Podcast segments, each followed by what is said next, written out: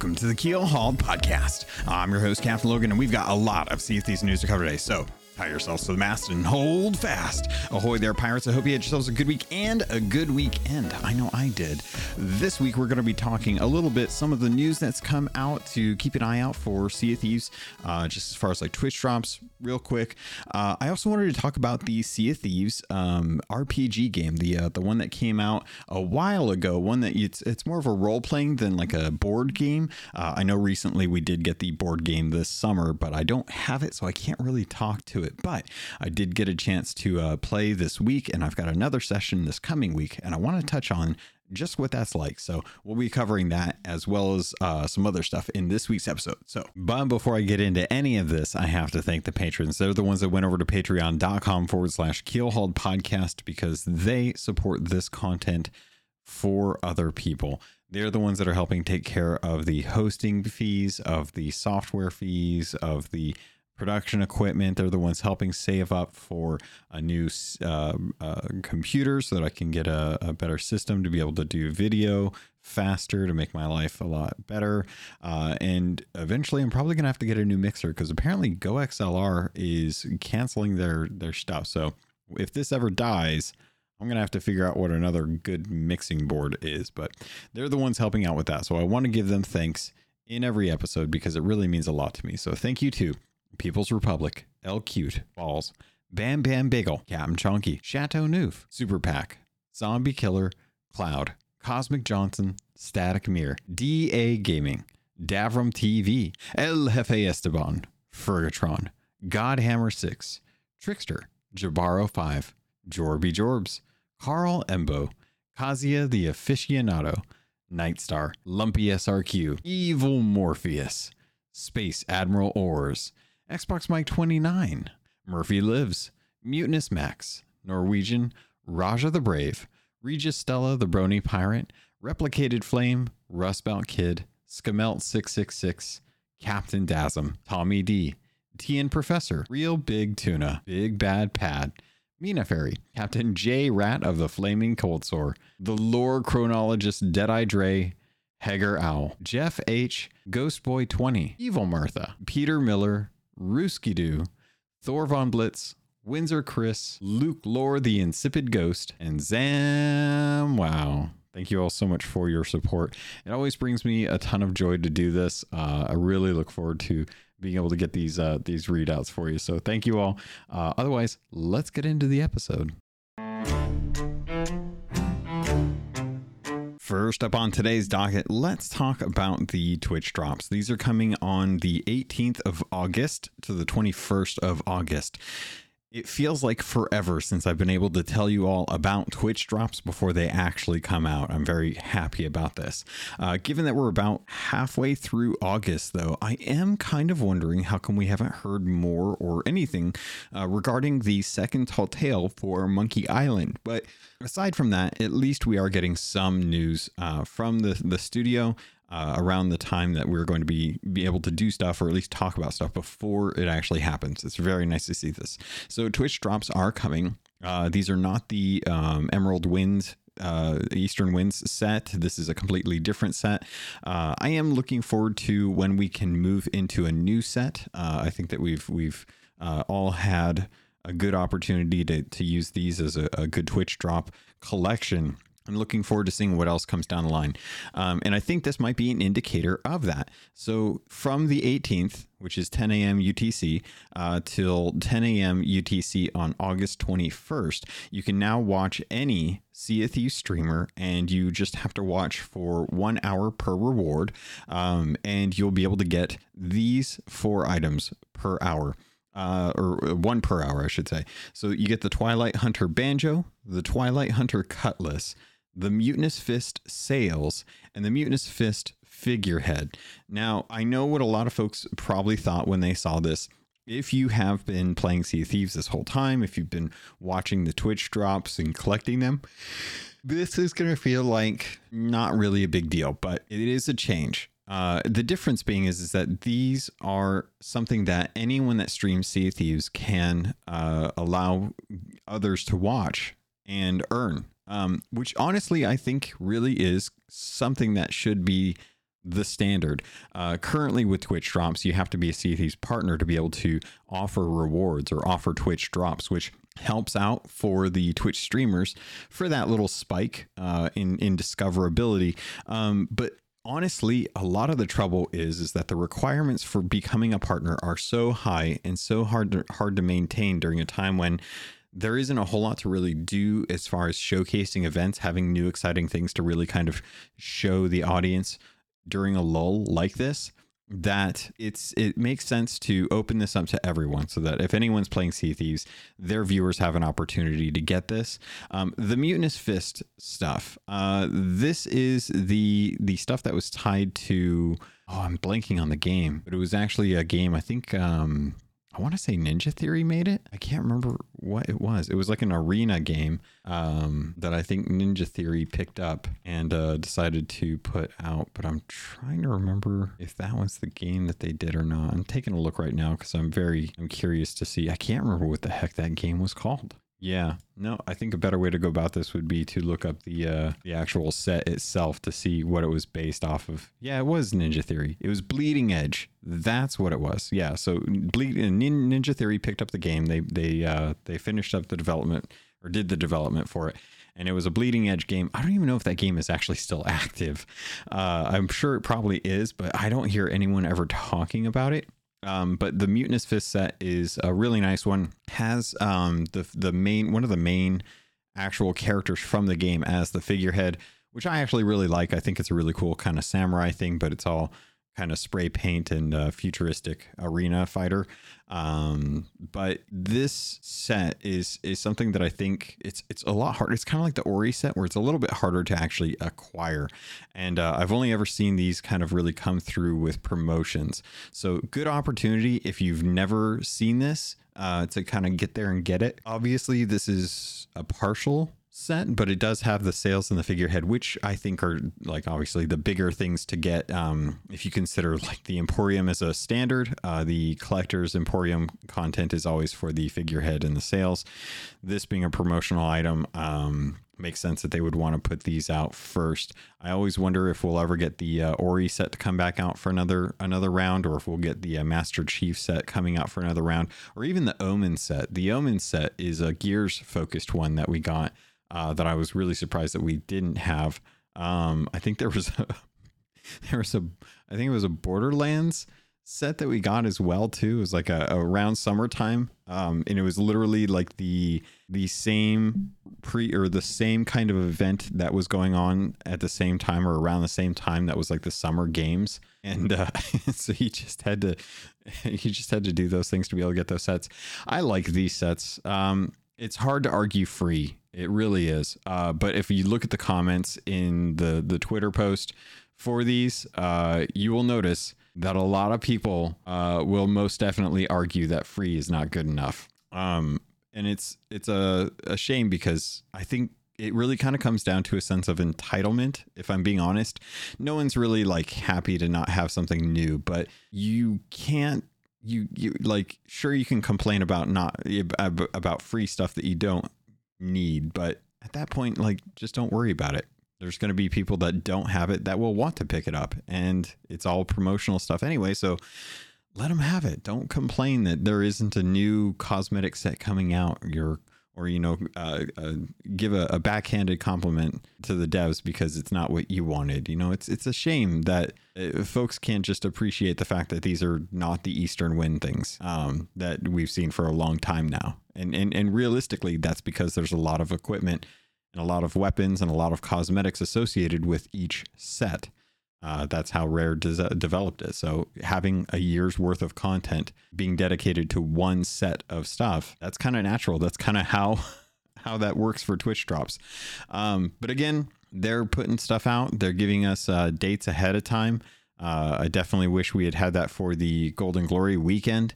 Um, I would love to have just a straight up calendar for this again, just a, a, a huge calendar laying out like, hey, he, here's when all the events are coming because the events realistically like that's easy. That's just a, a toggle you know? Golden glory is a toggle uh, as far as i understand it. Like it's just one of those things like they can do the in-game events on and off at different times.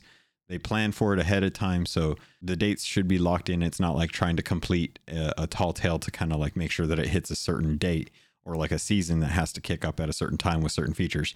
Um, i did want to uh, read something that actually came from oh god it came from reddit but i i, I won't say who gave me it uh, because I don't know if they want me to disclose like who po- who gave me the post of it. Uh, but if they're listening, they'll they'll know. But uh, it was very interesting to kind of think about the the way like our our drops are being done as well as like in-game events like golden glory compared to like seasons. And it was uh, an anonymous person on reddit who's very famous. If you don't know anonymous they've been around the internet since god ever. I think anonymous has been there forever. But uh, they posted about a halo infinite thing and it was interesting to kind of think about like you know where halo infinite is in comparison to sea of thieves right now just as far as like the state of the game. Because when it launched it had a great campaign it had a solid multiplayer but uh, they were riddled with um, certain issues with like uh, hit registration latency things like that. That all kind of cropped up after launch. And uh, they didn't have content for a very long time. They had a really hard time finding that cadence that that they needed to do um, and since you know, since they've kind of had last year's winter event, uh, they've been able to really kind of lock down their cadence. Um, the content that they're putting out isn't new. Uh, it's new maps, um, it's new arenas, uh, new guns, new modes, things like that, and uh, new cosmetics that are available in their store. So I wanted to read kind of through this anonymous post um, just to kind of lay out what I actually kind of agree with. Uh, so they go on to say, you may not like it, but this is what peak live service looks like. Uh, maps are free and now released as they are ready with no ties to season. All events are free without any sort of paid tier or buy in. Battle passes pay out the following passes cost and are permanently available, meaning it's a $10 buy in for all of the game's Battle Pass content as long as you complete it all store content is permanently available, meaning the only FOMO in the game is the participa- participation in the events. Say what you want about weak customization, and this is in reference to uh, Halo's cores. Um, each suit is designed after a certain type of armor core, and those cores uh, have lockouts to the type of armor that you can put on them, so you can't mix and match the way you could with uh, Master Chief Collection. Uh, so say what you want about the weak customization. This is the gold standard for live service. Also, it's the best multiplayer sandbox in the franchise. Don't even come claiming otherwise. So, with regard to Halo Infinite, they have found their stride. Uh, they had a, a, hard time coming out of the gate. Two years later, um, they've done a fantastic job of addressing the concerns of the player base. This is something that I think Rare uh, does well for most things. Like all the content that comes to Sea Thieves is free. Doesn't matter. All you have to do is buy the game, um, or, or subscribe to Game Pass Ultimate or Game Pass in some some manner. Uh, so all of the events are free. There's no sort of, sort of buy-in or or paid tier that you have to get in to get that content. Something Destiny is a real real nasty thing for right now.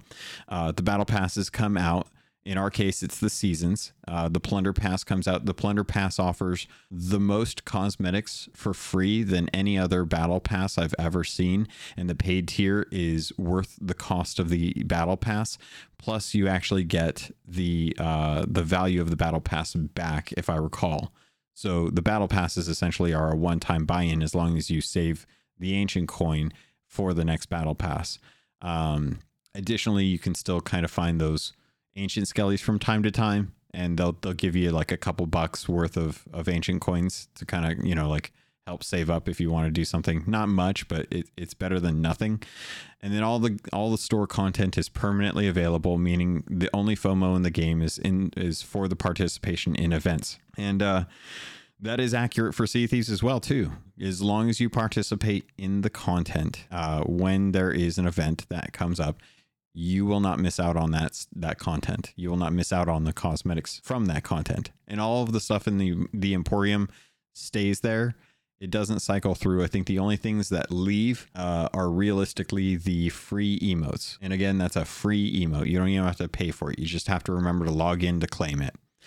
And seeing stuff like that, it's really, it really kind of tries, I try to keep myself level headed about, you know, what's going on with Sea of Thieves right now, especially given the state of other games. Um, Halo, in this instance, has so much negativity towards its games as a service franchise because realistically, people got burned. They paid money and got a six month season. Sea of Thieves is coming on a nine month season, and it's it's tough. You know, game development is hard, but I have a lot of trust that if if they were to decouple content from the season, they would have to come up with a way to market the season. The themes would have to be the thing that drives the season for the the plunder pass, and that way they wouldn't be beholden to headliner content that is currently keeping seasons from coming out on a regular basis.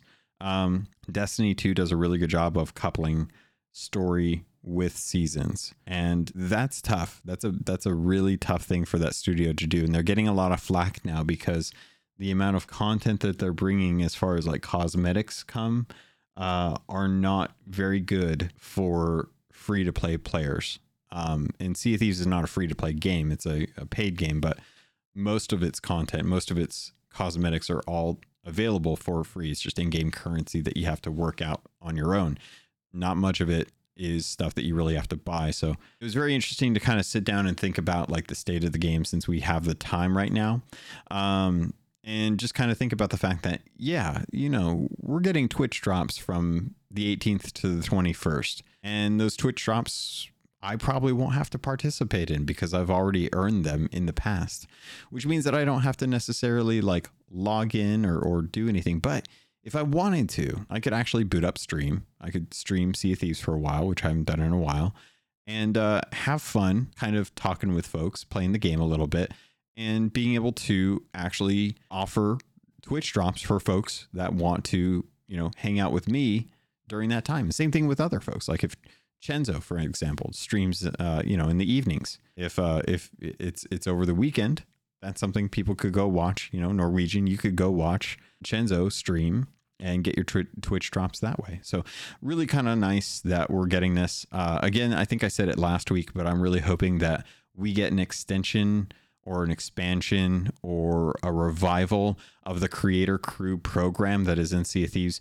Really kind of flesh that out a little bit more, uh, broaden the walls, you know, like really kind of get some get some meat into that system to help kind of bring up a lot of streamers who don't have the numbers to be able to draw attention to their stream and give them an opportunity to build an audience for the sake of the creator crew program uh, to work up to you know like an affiliate status that is below partner in this case because maybe they don't get all of the ancient coins. Maybe they don't get the uh the the cosmetics right away from the emporium the way the partners do you know the partners kind of get paid in that sense by playing the game but getting access to all of that stuff without having to invest their own money into it. Uh, an affiliate program would be a fantastic way for streamers who like playing sea of thieves to be able to offer twitch drops alongside other partners once they've hit a certain amount of uh, requirements within the creator crew reputation you know really kind of build that out. Take some time to think about you know what are the requirements that you want? What are the things that people that people will need to do to be able to hit that affiliate status? And then give them an award you know give them a give them a title in in games so that they could say like hey twitch streamer or hey youtube streamer or hey streamer you know give them something that like if someone sees that title they'll be like oh that person's a streamer and they'll be able to uh, to get Twitch drops from it. And they can choose to wear it or not, you know, especially if they get harassment. They, they obviously don't want to have that on there.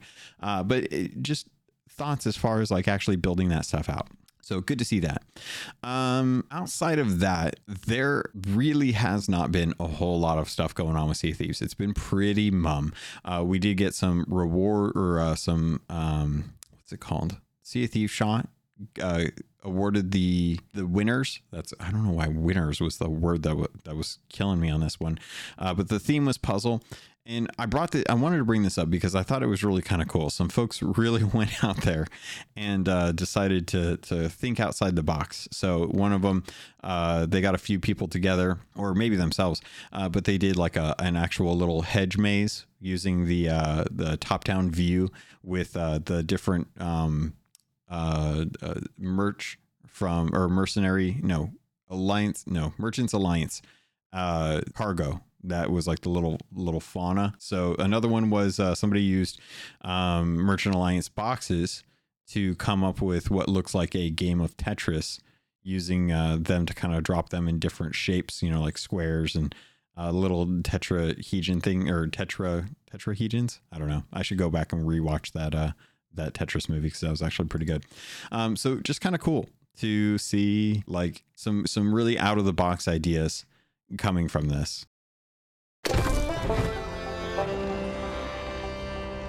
So last week, uh, we were running out of stories to talk about, and I put out the call that I wanted to get some questions in for the podcast. And for the podcast, you did bring questions. So I wanted to go through the Discord. Uh, I really appreciated everyone that went in and put in uh, some information, especially based off of uh, some of the the conversations that we had uh, last week about some some stuff that I forgot about from the earlier in this or last month, I guess it was already.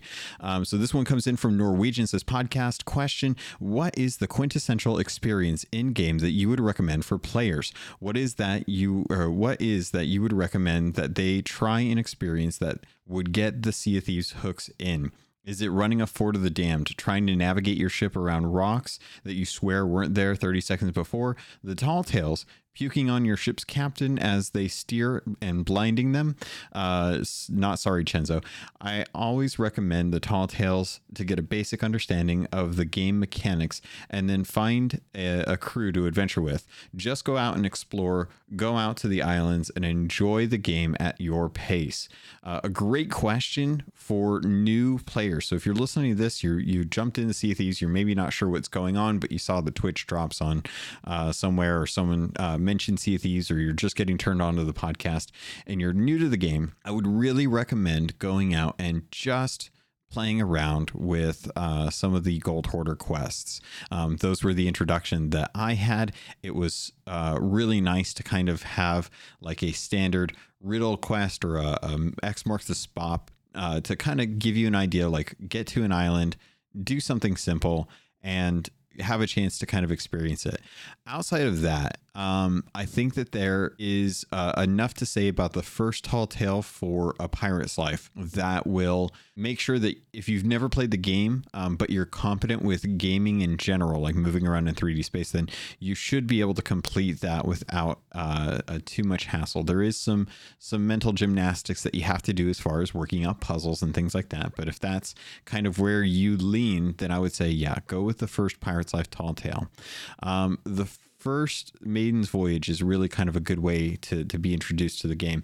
Uh, if you see a regular skeleton cloud in the sky that doesn't have any kind of glow to it there's just no, no weird glowing around it i would recommend go doing one of those skeleton forts i think the skeleton fort the first one uh, that came into the game is genuinely a great way to experience what most of Sea of Thieves is. Um, you should get some riddle ma- or some dig maps out of that. You should get some loot uh, that'll be turned into different people. Uh, you'll get a chance to, to meet like a skeleton lord, which will then kind of equip you with all of the Ashen Lords or uh, the Gold Hoarder eventually, you know, give you an idea of like what Briggsy's like uh, to fight against and um, an understanding of, of what their mechanics are. Uh, it, it might also bring in some other people too. Some other people might come over and you get a chance to fight over a fort, which is really fantastic. Outside of that, if you're just looking to get a, an understanding of like combat, um, I would go look for anything that is a fortress. Uh, if it's a little fortress, a little you know cube fortress out on the sea, sail over to that take care of some uh, ghosts. You'll get a small bit of treasure out of it and uh, get a really good handle on what combat feels like in Sea of Thieves. You know, go play around with the different weapons. You've got three different guns. Each one of them has their uh, their bonuses and their or their pros and their cons. Uh, so definitely get to play around with those and, and have a good time kind of getting a, a little bit of loot and uh, a really nice experience. Um, outside of that, those are kind of the the main three things that I would recommend: gold hoarders, a skull fort, and a fortress. Um, if you're really looking to PvP, uh, I would probably go for some of the other events that you see people at and uh, just kind of sail around you know just kind of hover around and buzz them um, that'll that'll give you an idea because it'll be pretty active. Uh, you'll probably get you know combat for ship combat from the event itself and uh, there's a good chance that you'll probably have a chance to experience how to do naval combat but dealing with uh, an event amidst it that's it's going to be a lot but if you're going in for the fight that will probably give you the best opportunity to get accustomed to naval battle. Uh, outside of that, I think um, um, ghost fleets and uh, ship uh, ship fleets are probably the uh, the best way to go, which is going to be the green tornado in the sky or the uh, ship cloud that's right next to the giant spire in the middle. But the quintessential experience, um, I I have to say the the first the first tall tale probably does the most kind of lord up version of a of a gold hoarder quest. Uh, which is going to be kind of the best way, but it does require some puzzles that you may not be comfortable with, which can sometimes, if you're not sure like what to do, that can kind of hamper the experience. So that's why I usually recommend going with like a gold hoarder quest and kind of playing with those.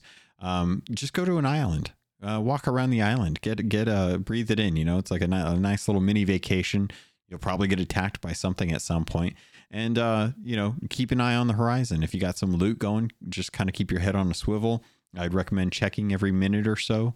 Uh, just to make sure that there aren't any ships in the area. If there are ships in the area, be very cautious about that. But the quintessential experience to me will always kind of be just going out and doing some gold hoarder stuff. Um, that is the most piratey pirate thing you can do that doesn't require you to have an understanding of puzzles or lore or uh, external um, c- like connections to Pirates of the Caribbean, you know, stuff like that.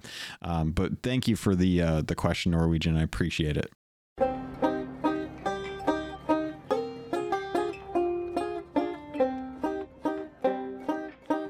Of the other topics that came up this week regarded Hourglass and whether or not we should be able to buy levels. Um, this came in, I believe, from Personal Coffee, uh, who's in our Discord, and it was kind of interesting to think about like how there is a, uh, a, a prior system that was for Arena where you could buy levels, uh, seemingly unlimited at first, and then if you had the doubloons, uh, which were more of a limited currency back in the day, and now, uh, or or what what eventually changed, was just once a month. Um, you still had to play to be able to get levels, but you could buy one uh, ledger, um, or no letter of recommendation a month to be able to uh, get one level, one full level, didn't matter. And I'll be honest, uh, while the discussion was really fantastic to have in the Discord, uh, I think I came away with the opinion that if they were to do something like this for Hourglass, I don't know that I would be interested in that. Um, I think if they did that, there would be similar problem that happened with uh, Arena, which wasn't necessarily Arena's fault, but what ended up happening is people would buy their levels, and if you didn't have to actually participate in the mode, then you could buy your levels and not have to touch PvP. Uh, and the suggestion was is you could buy uh, faction levels in the two different factions for Hourglass.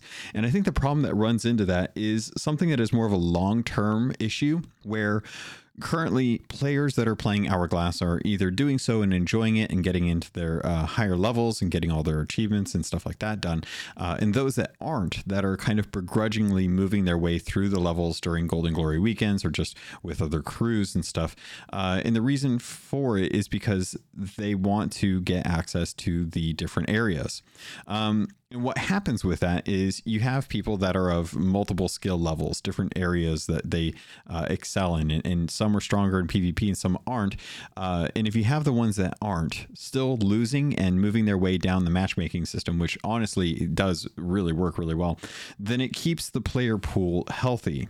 Uh, if you don't have to actually participate in it, if you can buy your levels, then what happens is people will disengage with actually queuing for Hourglass. Until uh, they've uh, bought enough levels over time to remove themselves from the hourglass.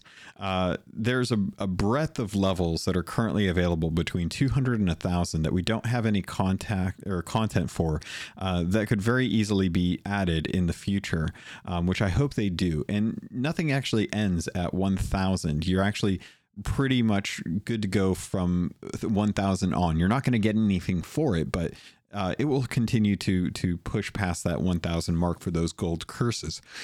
Um, I, I really like thinking about ways to better engage with arena. Uh, I think I think if folks had a way to get out of it, what would happen is you'd you'd really see that mode die, similar to the way that arena died. You know, once people got their Sea Dog stuff, uh, at, at least like what they wanted, um, then they kind of remove themselves from the system. Now, not to say that the system didn't have flaws already. Arena had trouble with matchmaking, it had trouble getting enough ships together so people would be stuck in a lobby where you couldn't really do anything, you couldn't really progress. So, Hourglass is a much better system because at least you can uh, defend and go do whatever you want, and then PvP will come to you. So, you're not necessarily missing out on on activities that are going to earn you something, whether it be uh, faction reputation or gold, things like that, uh, by defending in Hourglass. Whereas,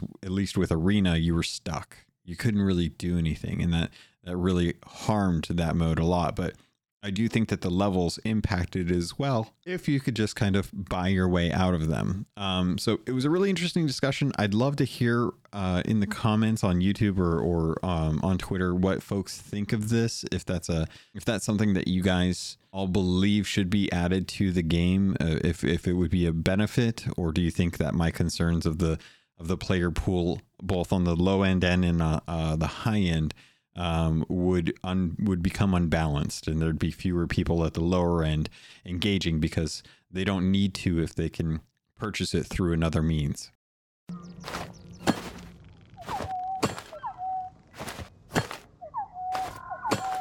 All right, next up on today's docket, let's talk about the uh, Sea of Thieves RPG. This is uh, something that came out a while ago. I think a lot of people bought this actually for uh, the cosmetic, the DLC code that you got with it. Uh, but I got a chance to talk to Caleb. As many of you know, uh, he does Trailblazers over there, and they do table uh, top, well, not table, I guess tabletop RPG. I'll, I'll, be honest, I don't know the difference.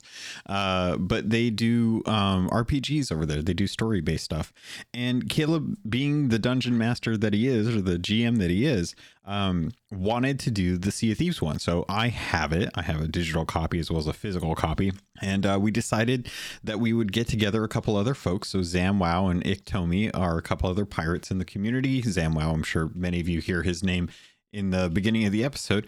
Um, and we decided to sit down and do these Sea of Thieves role playing games. Um, it doesn't really matter if you have a character or not. You know, you don't really like get to choose a character or do any kind of stats or anything like that.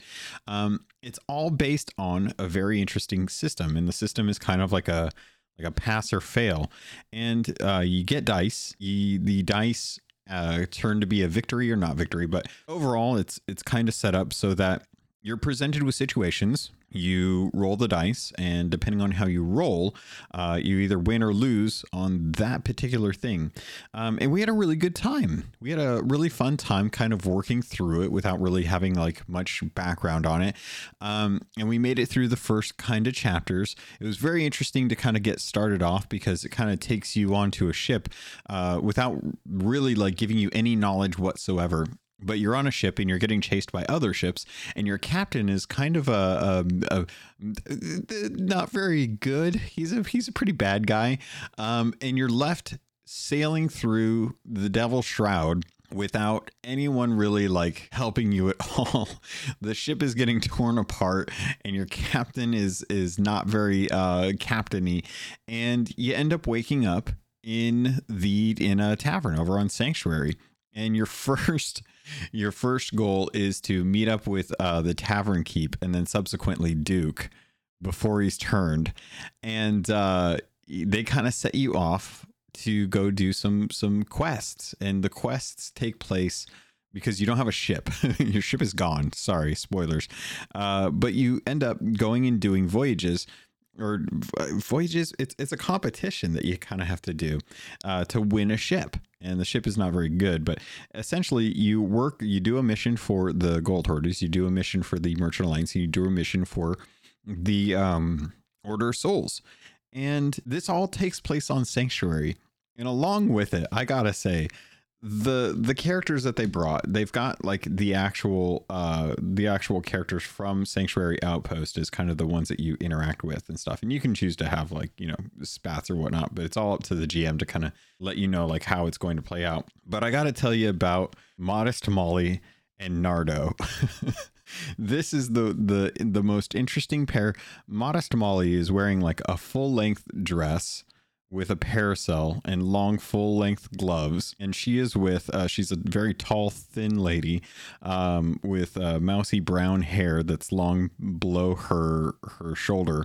And with her nardo which is a weird name uh, is this short kind of plump uh, pirate with a huge handlebar mustache and a uh, an eye patch over his right eye right eye with no hair and some tattoos on his body he has a peg leg uh, on his left leg and um, kind of walks around with no shoes.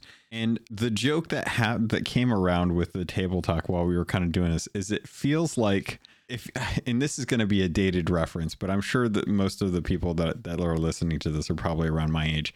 But if you ever watched Rocky and Bullwinkle, there were two characters in there called Boris and Natasha who were Russian and for and honestly, I can't even tell you why they were after Rocky and Bullwinkle, but they were. That was always the ploy.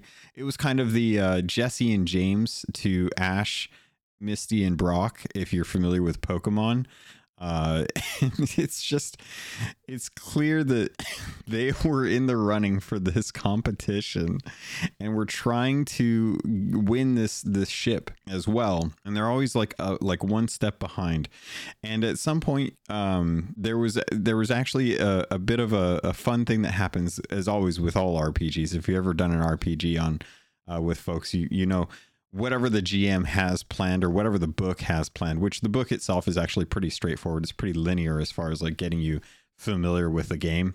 Uh, it's it's always fun to see where things happen because what was intended to be a fight in the book ended up being a, a bargaining chip and ended up uh, being a um, kind of like working with them but giving them bad information as to how to figure out stuff and overall it was just it was just so much fun and it, and it really kind of reminds me of what we enjoy about sea of thieves because I, I think like after five years of playing the game you tend to get to the point where you're like, okay, well, we're to log on. We know we're to work on, we're to work on these, we're to work on that. And there's not really a whole lot beyond, I would say, the tall tales or, or the adventures that builds up any kind of, uh, like I'm trying to think of like like your own kind of ability to make up your own story. Like everything that you do for all intents purposes is is solely based off of just like what's going on with your world. Like you don't really get to you can make up your character, and I think a lot of folks do.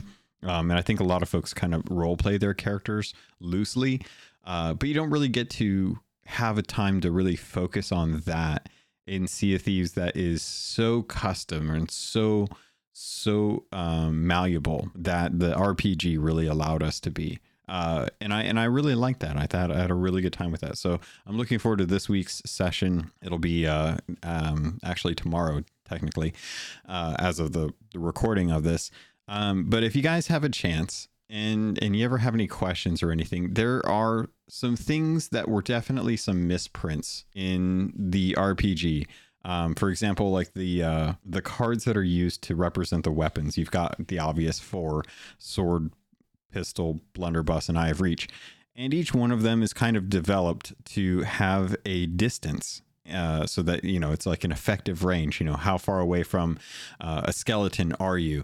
And if you're a, a mid range and you're using a, a, pistol that's your pistol of or your weapon of choice with something else, then you get a bonus damage roll, which is everything when it comes to having dice that have uh, like uh, losses or victories. You know, there's not really there's not really like a, a damage meter that you deal to them. It's whether or not you actually damage them or you don't. Um, and if you fail, then it's actually it's actually kind of a rough situation because either the the GM gets to decide to add like another problem to the situation or you have to take damage. And if you take damage, then you will be inhibited somehow. Um, and that's kind of up to the GM as well too. Uh, so it's it's very interesting to see how this all plays out. So with the cards, it was funny because as we were playing, we noticed this misprint where the sword had the same range as the the blunderbuss, which was considered close. Now, of course, you have to be close to the enemy to be able to hit it with a sword, but there's actually a a more or a closer range than just close, and that's actually hand. Uh, and in the book, it actually explains that swords or there is a hand distance, and then there's close, mid, and long. And no, none of the weapons on the actual book uh, or, or any of the cards on the swords actually have the word hand.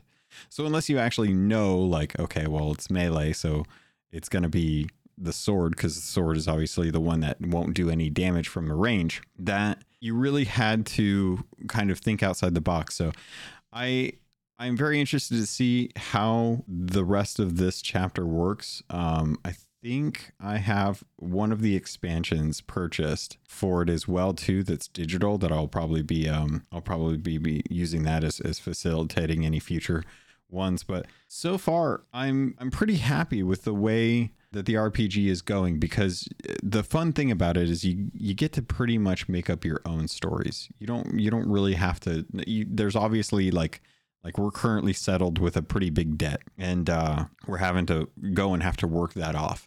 But you don't have to do that. And I actually want to call uh, call out um, Freddie Prinze Jr. because uh, Mr. Mr. Prinze decided to do his own version of the RPG. And he brought over some friends, and they had a table, and they had some ships, and they had an island kind of set up.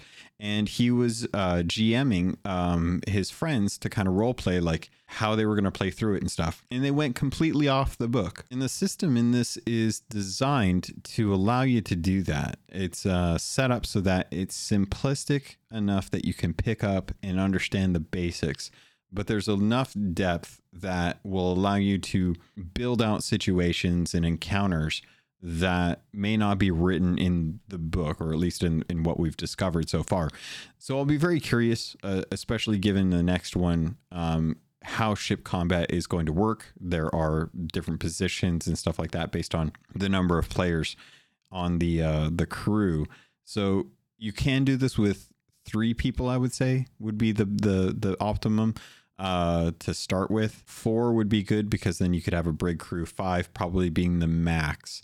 Uh, but obviously, the more people that you have doing stuff, uh, the easier the game is actually going to be, which is is something that I know that a lot of folks playing Sea of Thieves regularly will say that a galleon is generally the e- easiest to kind of work with. And uh, that kind of takes me to the next topic that I wanted to touch on, which was Hourglass. Again, um, I did some Hourglass this weekend and uh, it was kind of kind of interesting because I jumped in, or maybe it wasn't the weekend, maybe it was Friday night. I can't remember. Time is a flat circle, but uh, we got into a galleon, and I was with Chenzo and People's Republic and uh, Godhammer Six from the Discord.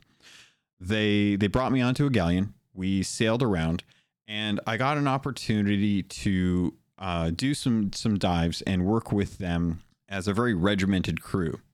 And for anyone that has played with a solid crew on a regular basis, where everyone is working to kind of be on top of their game, uh, it's a much different beast than solo Hourglass, uh, where everything is on you. Duo is probably the closest, I would say, to my experience to this because it's a lot easier to manage two people with a with one sail and stuff. But due to the nature of just how how easy it is to kind of keep sloops running, um, it was very interesting to actually see what it was like going into Galleon. Very much reminded me of, of Arena. And I had a really good time. Uh, I think we ended up doing four matches, which broke the, the three streak that I typically surround myself with. And we had a pretty good time. It was um, pretty evenly matched for for most of them. Uh, I think there was one good boy sales crew that had like parked out in the middle of nowhere, and they had um, they had turned to uh they turned to have like a full broadside on us. And i kid you not this crew was lobbing cannonballs from half a square away and were nailing every single shot. Well not every single shot. They were nailing a lot of their shots and it was really tough. So kudos to them but um it was nice to get a chance to jump into hourglass and not really have my anxiety flare up um, I think uh, testament to to Godhammer Six here, who genuinely is really good at keeping everyone calm and not not putting too much pressure on people to uh, worry about whether or not wins or losses matter. And it was really nice to have that. So I wanted to shout out him and I wanted to shout out the crew that I sailed with because it was really nice to do Hourglass and not just absolutely hate it. Uh, and I think that's where you have to try and figure out maybe solo slooping, not the best way to do arena. Maybe duo slooping's not the best because it's too much pressure. Brig or Galleon, try and find a crew that are actually working on that kind of level and see if you can find people that are willing to be okay with like assigned roles and listen responsibly and act on on, necess- on necessary actions when they're important. Because there's definitely like a moment of you know some people you know we've all been sailing long enough to feel like we know what the priority is. And if you aren't communicating well enough uh, then you tend to lose that. And that's definitely not as much as i talk on podcasts communication is not really a strong suit for me because i don't genuinely i don't generally communicate that well. So it was fantastic to not have to have the sh- the shoulder of res- not have to shoulder the responsibility of the whole crew and just get to do what I do when I feel like I am just kind of helping contribute with a crew and that was really nice um, even if it meant me being down bilging most of the time and that was I was totally fine with it so all in all um, as we are waiting for PVE content, I am still trying to dabble with PvP. Uh, I think I managed to get up into the 30s for Reapers, and uh, just kind of still working on that. I think I'm I'm about a third, no, third of the way there. Yeah, it would be a third of the way to the curse and getting access. It's a long road, but uh, definitely, definitely something that I appreciate having other folks push to help kind of help me get through that. So that was uh, that was pretty much my weekend. So hope you guys are all having a good weekend. Hope you guys are all having a good time. Hopefully the Golden Glory weekend was great for you, um, and and you had an opportunity to really capitalize on it.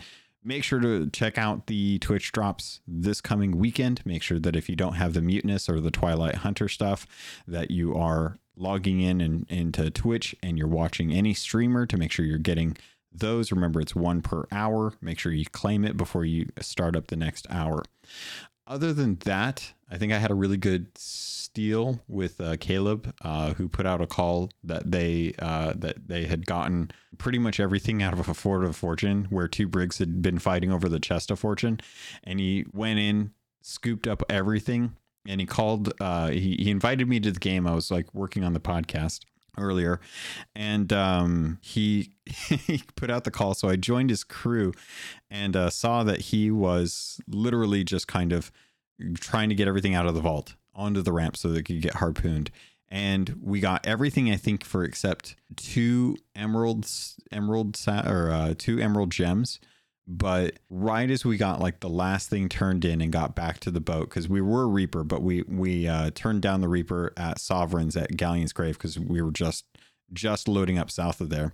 Uh, the brig had been making their way back to us with the chest of fortune and they they just barely got to us uh, and and just tried to get the board on us after we had uh, sales, sold everything, lowered the flag, and then as they were still trying to chase us, thinking that we probably still had some loot, um, we decided to portal and use one of the tall tale checkpoints and just completely denied them any satisfaction of getting us after we had completely stole all of the treasure except for two gems out of that fort of fortune. So that was really fun. He's been doing that most of the weekend so i've been seeing him like hitting people up if they need to to get like some loot turn-ins and things like that. But other than that, I've been having a good time with folks. Uh, I hope you all are as well. And uh, yeah, that'll pretty much do it. So pirates. Uh, if you enjoyed this content, definitely feel free to to chime in with your thoughts and feelings of it. I uh, definitely appreciate that um, in any of the social spaces that I see it. If you want to get a hold of me personally, there's uh, plenty of ways to do that. You can head over to uh, Twitter or uh, X as it is. Uh, at CAPT underscore LOGUN. You can always see me over on threads at the same handle.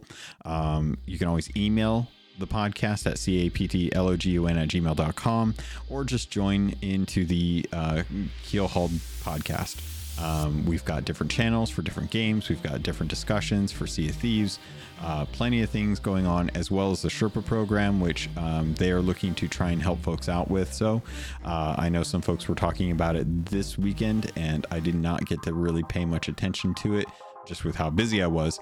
Uh, but it was definitely some activity going on there regarding Hourglass and stuff. So, very interested to see um, what people decide to do in there and what kind of help they are needing. But Pirates, that's going to do it for this episode. So thank you. I love you. And I look forward to sailing with you on the Sea of Thieves.